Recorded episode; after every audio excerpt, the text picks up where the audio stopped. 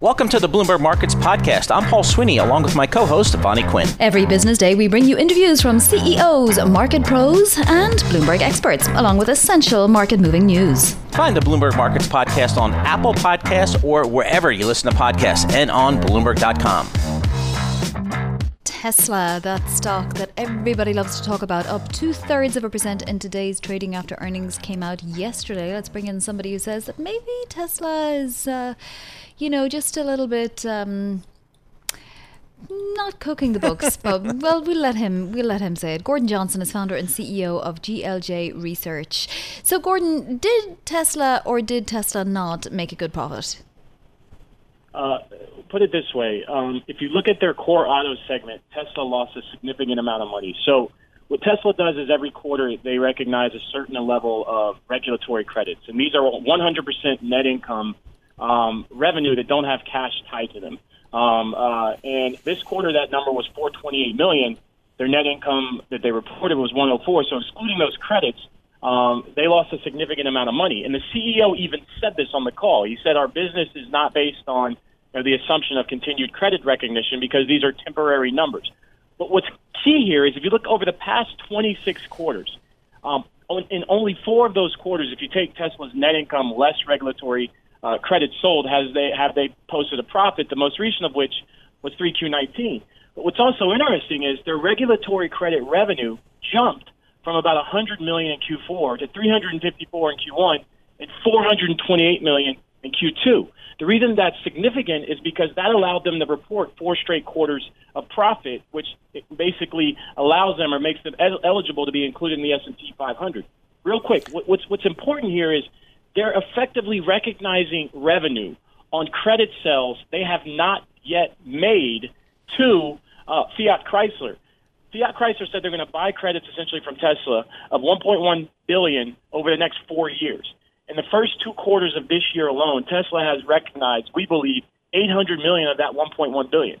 So you can see they're significantly pulling forward revenues that they really haven't even sold yet to post a profit. We think it's not real. We think it's uh, you know it's artificial, and we think they're going to go back into severe losses in the back half of this year.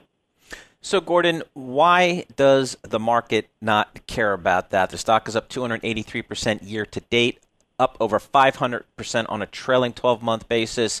Um, why does a market not care? Well, Tesla's completely detached from reality. But if we had to put it on one thing, we put it on this. Tesla's stock in March, essentially February, March, fell from $950 to $350 when the market collapsed, right? And then in late March, the, key, the, the Federal Reserve announced QE Infinity. They essentially grew their balance sheet by $3 trillion over a course of nine weeks, which is a full year's worth of tax revenues in the U.S the question is why are we even paying taxes, right? That money's just going into the stock market, and every speculative stock went to the moon. That's essentially the, the key reason why we'd say um, uh, uh, people don't care. But we think they're going to be forced to care because Tesla reiterated its, its guidance for 500,000 cars sold. So in 3Q, they're going to have to sell roughly 160,000 cars. We think they're going to fall far short of that. We think they're going to report a big loss in Q3. They guided, Tesla has guided. Nobody's even talked about this on the sell side, but Tesla guided on their call last night they said our credit sales this year are going to be double last year. So if you take last year, multiply by two, subtract the first half of this year, they're guiding their credit sales down roughly 50% in the second half of this year. That's 100% gross margin revenue. It's going to fall 50%. So it's clear to us, we believe, right? Our opinion is they effectively pulled in a bunch of credit revenue to show profit to be included in the S&P 500, and they're going to go back to significant losses next quarter. So, given where the valuation is, not only do they need to show tremendous growth, which we don't think they're going to do, um, their revenue is essentially peaked in the fourth quarter of 18, um, and so did their deliveries. Um, but we also think they're going to go show severe net income losses and cash burn. We think that's going to push the stock down. But all of the analysts can see that Tesla sold almost $800 million in regulatory credits, right? They're not hiding it or anything. So why are analysts even not bearish anymore? Well, I'll give you this, right? The consensus estimate going into last night's earnings was a loss of $1.20, right? If Tesla would have lost money, that would have basically ended their ability to be included in the S&P 500.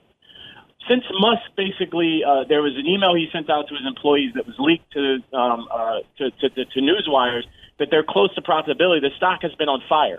If the street estimate, like if analysts really thought they were going to lose money yesterday, they should have downgraded the stock to sell because the stock would have imploded. I think there's select analysts that are complicit um, and, and, and, and, and essentially the pumps that are what Tesla consistently sees. Um, what I mean by that is like the street estimate for deliveries was 70,000.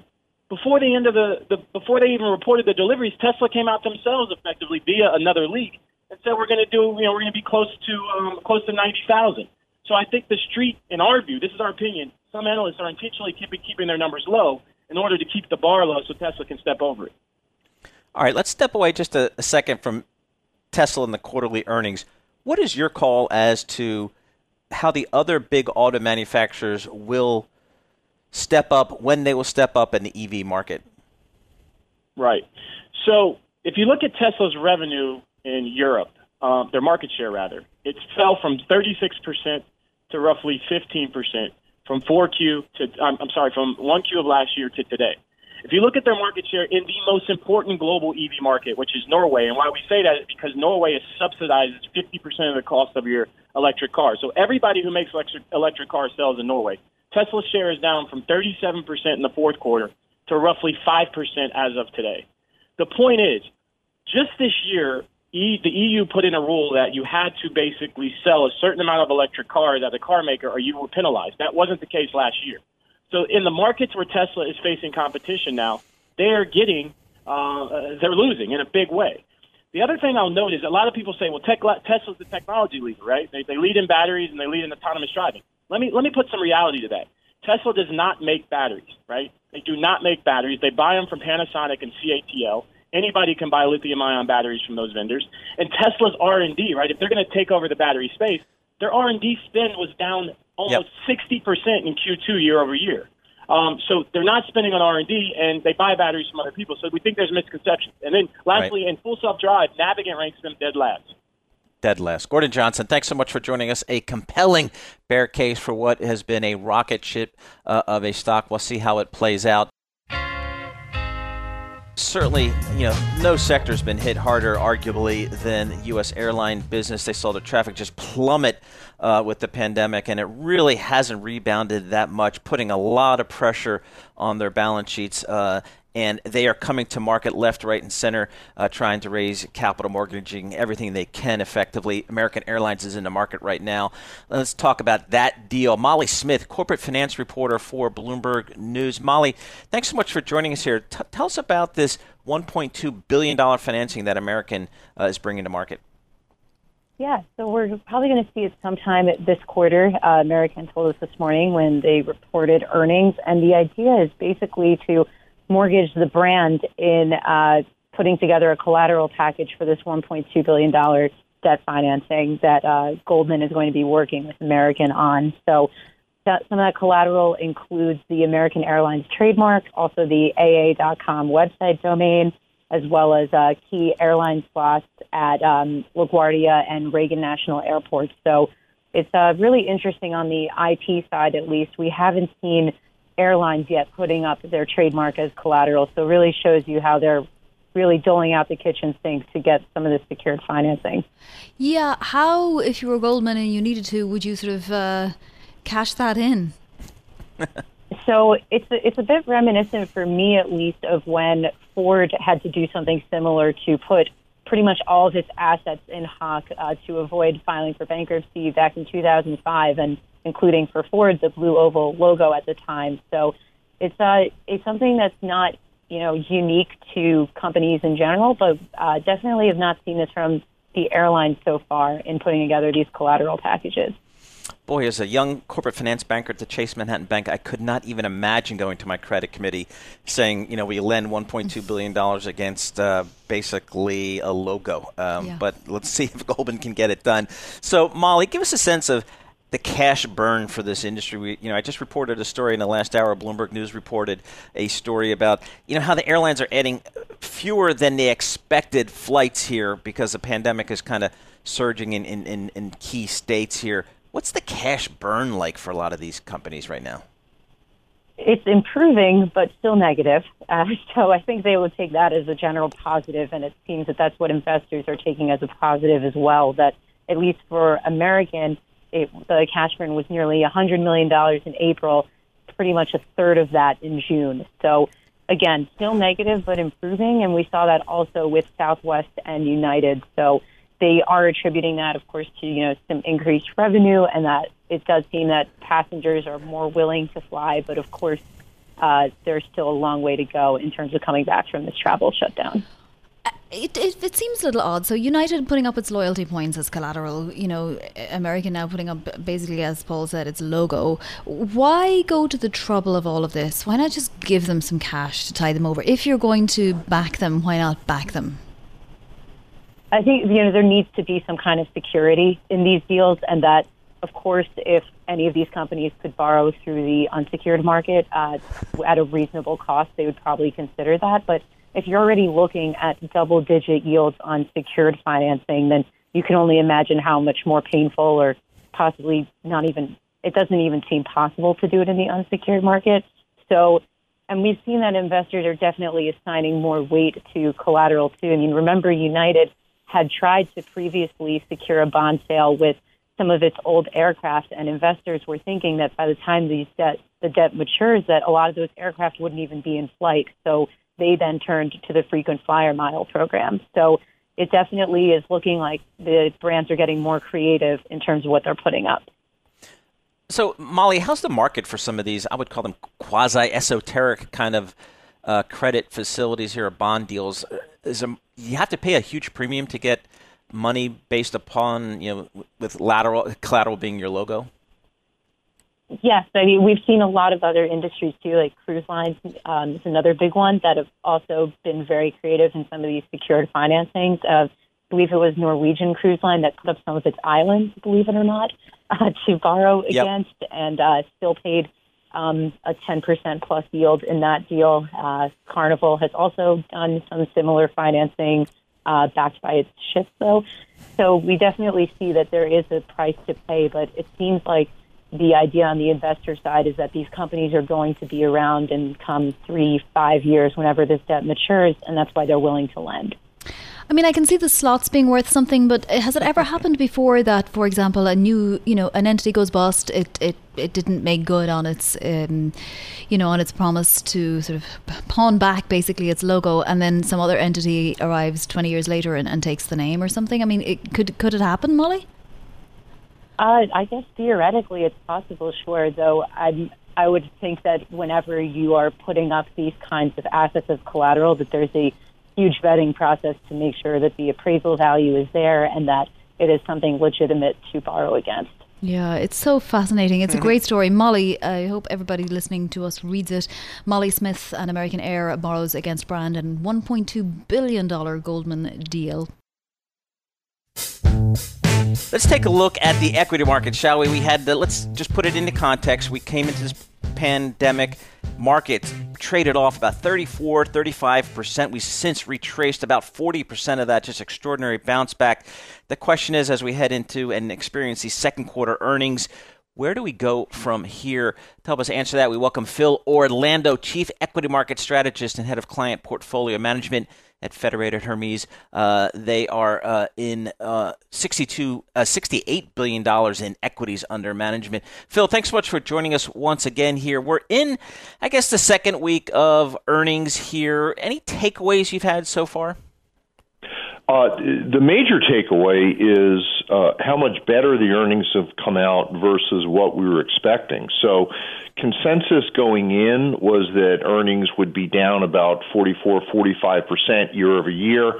Uh, and that uh, you know 40% or so of companies would uh, would be withholding guidance. Now we're only about you know 15 or 20% of the way into the season, so it's still early. But of the companies that have reported, three quarters of them uh, beaten consensus earnings by about 14 percent which is the strongest beat rate we've seen in, in 10 years. So, again, uh, there's still plenty of track left, but at least the companies that have reported early uh, seem to be doing a lot better than, than we had thought. How correct, quote unquote, are valuations right now, Phil? There's a lot of talk in recent days about the you know the top five companies in the S&P 500 accounting for a fifth of the index, but if you actually look into it, many of these companies, you know, have sold off. So th- there's no question that technology has been an important driver of of uh, this 50% rally we've seen from the bottom of the market on on uh, March 23rd, and there's no question that within technology. Uh, the the FANG stocks, uh, Facebook, Apple, Amazon, Netflix, Google, uh, I'll throw Microsoft into that mix, have have done the heavy lifting in terms of technology. Um, and and this is a question that clients are asking a lot: Are, aren't stocks expensive? And on the basis of the reduction in earnings that we've put in place for this year, uh, S&P earnings last year were $167. We initially had a $180 estimate for this year uh, at the beginning of the year, and then the pandemic hit.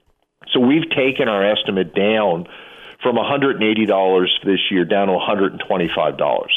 So on the basis of where stocks are now, on the basis of $125 in earnings, you're, you're trading at about 26 times earnings, which, which is very high by, by any measure.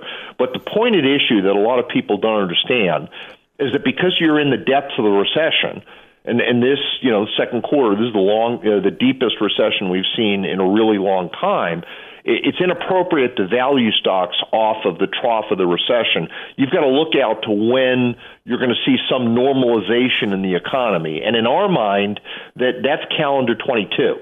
It'll take us that long to get back to about $175 in earnings.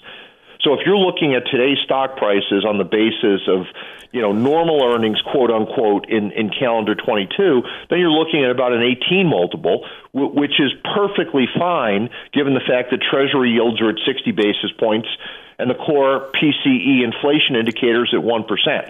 So it, it's really a, a function of your focus and your time horizon. All right, Phil. So uh, more near term here, I guess we're starting to hear a lot of uh, conversation coming out of Washington, D.C. We're getting to the short strokes here of potential fourth round of fiscal stimulus. How key is it that uh, this stimulus package be, uh, you know, as robust as maybe investors really hope for? Well, I, I think it's critically important that there is a package.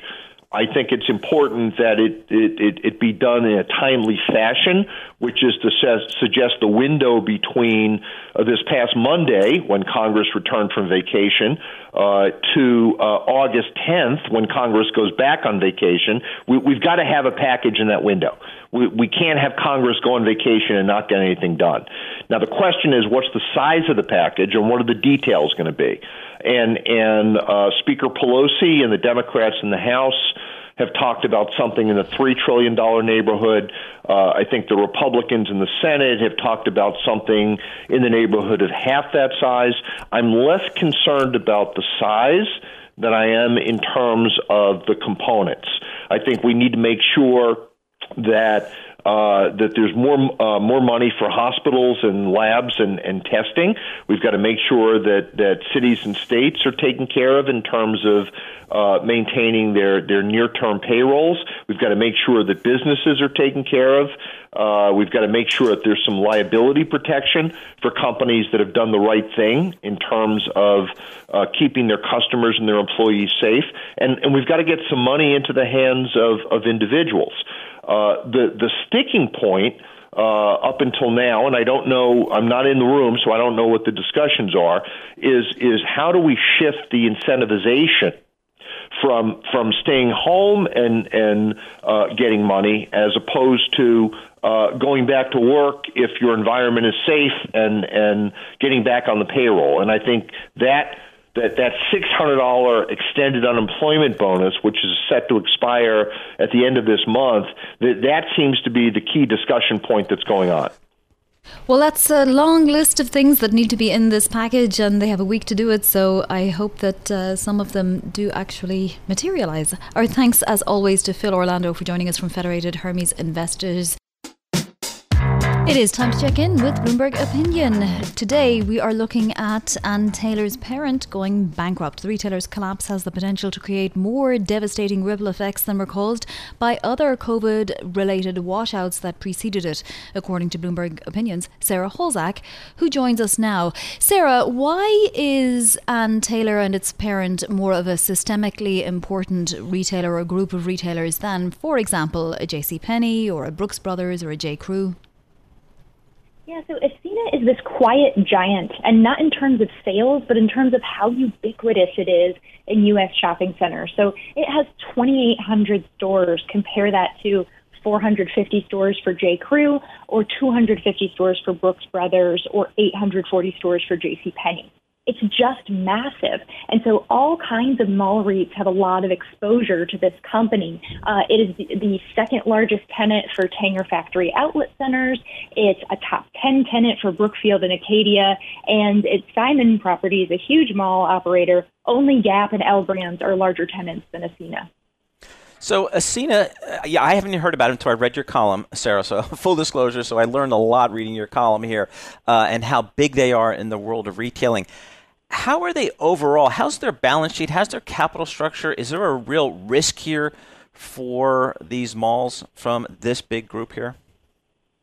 Yeah, so uh, their balance sheet is not in great shape, and that's been true since before COVID. Uh, this is a company that took on a significant amount of debt in 2015 when it bought Ann Taylor and Loft. Mm-hmm. And because of the, the business has been so unhealthy since then, it just hasn't been able to make much progress in bringing down that debt. So that was a key factor here in it having to resort to bankruptcy. And it's just a company that's been really out of touch with consumer taste. It already in the last couple of years had to wind down its Dress Barn chain, which was another huge chain with hundreds and hundreds of locations, and it sold its Maurice's chain um, because again, it just couldn't find a way to generate consistently strong comparable sales growth at these concepts um, because it was having so many fashion misses.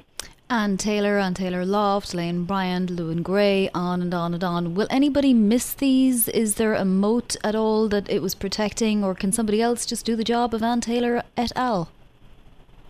Yeah, so I certainly in this time where we're all working from home in our sweatpants, I think Ann Taylor's uh, customer that was you know mostly looking for office clothing um, that that might be a business that uh, you know there's not a lot of demand for for quite some time. But uh, it struggles with the Lane Bryant and Catherine's chains have been particularly baffling for me, and I do think there's opportunities for competitors to step in there. Those of those chains uh, catered to plus size women, and that's a remarkably underserved portion of the U.S. apparel market. And so I think uh, if there's lots of closures there, uh, that's a really good opportunity for department stores or specialty apparel, Target, to step in and serve that audience. Sarah, with all the trouble with the bricks and mortar retail, which you cover uh, so well, what does it mean for the traditional American shopping mall? I think it means it's in a lot of trouble. Um, you know, the the store closures. When we look out over the next five years, I expect we'll see the most store closures in the clothing and accessories category. Uh, some estimates have said we're going to see 24,000 store closures in that category by 2025. Compare that to only, say, 12,000 store closures in consumer electronics or 11,000 store closures in groceries. And as we all know, clothing is the heartbeat of the American mall, right? That's what um, most of the tenants are. Uh, that's what the store mix has been for quite some time. So as we continue to see struggles for clothing stores amid COVID, I think that really spells a lot of trouble for the American mall, which was in so much trouble already before this crisis. I mean, you don't have to pay rent on Instagram, right? the uh, adver- advertising is probably a lot lower on Instagram, and, and I'm not even being funny. I mean, the amount of ads that I'm receiving for clothing and for, for discounts, obviously now because clothing retailers are just not selling, is I mean, it would make you not want to open Instagram these days, Sarah. What happens to these malls? I mean, have you heard of of any sort of new idea that the that that that will make these malls work again. I mean, obviously there'll be huge efforts to try and sanitize and and so on, but I mean, until after there's a vaccine, does anybody want to be in a mall? I don't think so. And look, I think the, the strategy that malls had been resorting to before COVID was to bring in alternative tenants uh, like restaurants and gyms uh, because those are the things that were actually generating foot traffic. And I think those tenants are, are going to struggle even more uh, to draw foot traffic in COVID era, given you know uh, the health concerns related to heavy breathing and sweating in close proximity with other people at a gym, for example. So I think malls are in a really tough spot right now. I think you know the best they can hope for is to you know really enforce social distancing guidelines, uh, try to make it easy for stores to use their parking lots for curbside pickup Um, that's really emerging as a popular way uh, to get product right now, and uh, you know they're going to kind of have to muddle through that way. It's a really difficult situation. Yes, sorry, and, and, and Vonnie, yesterday I drove into New York City for the first time since March, and I was just shocked by the wow. number of empty stores, uh, stores for rent. Um, just seems like on every single block there were multiple empty storefronts just in the, in the space of you know four months. It's just been devastating here in New York. I mean, so they've Sarah, even taken out yeah. their inventory, and and and, and yeah. still are. They passed one the other day where there was inventory in it last week, and there was none this week. Yeah, it's it's just extraordinary. So, Sarah, my, my guess is this is just accelerating the demise of bricks and mortar and the rise of e-commerce. Yes, exactly. A lot of these retailers are seeing unprecedented e-commerce growth. Uh, you know, Target said uh, on an average day in April, uh, it was getting as many e-commerce orders as it gets on Cyber Monday. Right? This is just completely um, changed the contours of their business, and so I will think I do think we'll continue to see uh, stores trying to or retailers trying to use those physical stores as fulfillment centers for online orders, at least in the meantime. But of course, that's not a practical solution over the long term, right? You don't need to be paying Fifth Avenue rent uh, to mail clothing to your shoppers. And so there's just going to have to be a dramatic rethinking of store portfolios as leases come up. Um, and I think that's going to take time, but it's definitely going to happen. I did see that so, certain leases have been taken over, and one that jumped out was Aritzia, that Spanish retailer. And I just wondered what retailers decide. I mean, how much money do you have? How much cash do you have to have on your books to decide to sort of renew a lease right now? I, I'm not sure there's one magic number, but I think you just have to feel confident uh, that you are going to be able to weather this crisis. And I think you have to think about where you are in your store closure or opening journey, right? There are a lot of retailers who, you know, younger chains like a Bonobos, for example, um, that their store portfolio isn't littered with all these, uh, you know, store locations they picked out in 1985 that don't yeah. make sense anymore, right? Um, so for them, uh, opening stores in a targeted way still makes sense right now, and they're likely yep. to be able to get cheap rents and take advantage of that. If you're Macy's, you probably got a lot of old stores uh, in your portfolio that don't make sense for this environment, and you're certainly not looking to lease anymore right now. Hey, Sarah, thanks so much for joining us once again. We always appreciate your thoughts on uh, the retail space. Sarah Halzack, retail columnist for Bloomberg Opinion. You can read all her work and that of Bloomberg Opinion, bloomberg.com slash opinion or O-P-I-N go on the terminal. Thanks for listening to the Bloomberg Markets Podcast. You can subscribe and listen to interviews at Apple Podcasts or whatever podcast platform you prefer. I'm Vonnie Quinn. I'm on Twitter at Vonnie Quinn. And I'm Paul Sweeney. I'm on Twitter at PT Sweeney. Before the podcast, you can always catch us worldwide at Bloomberg Radio.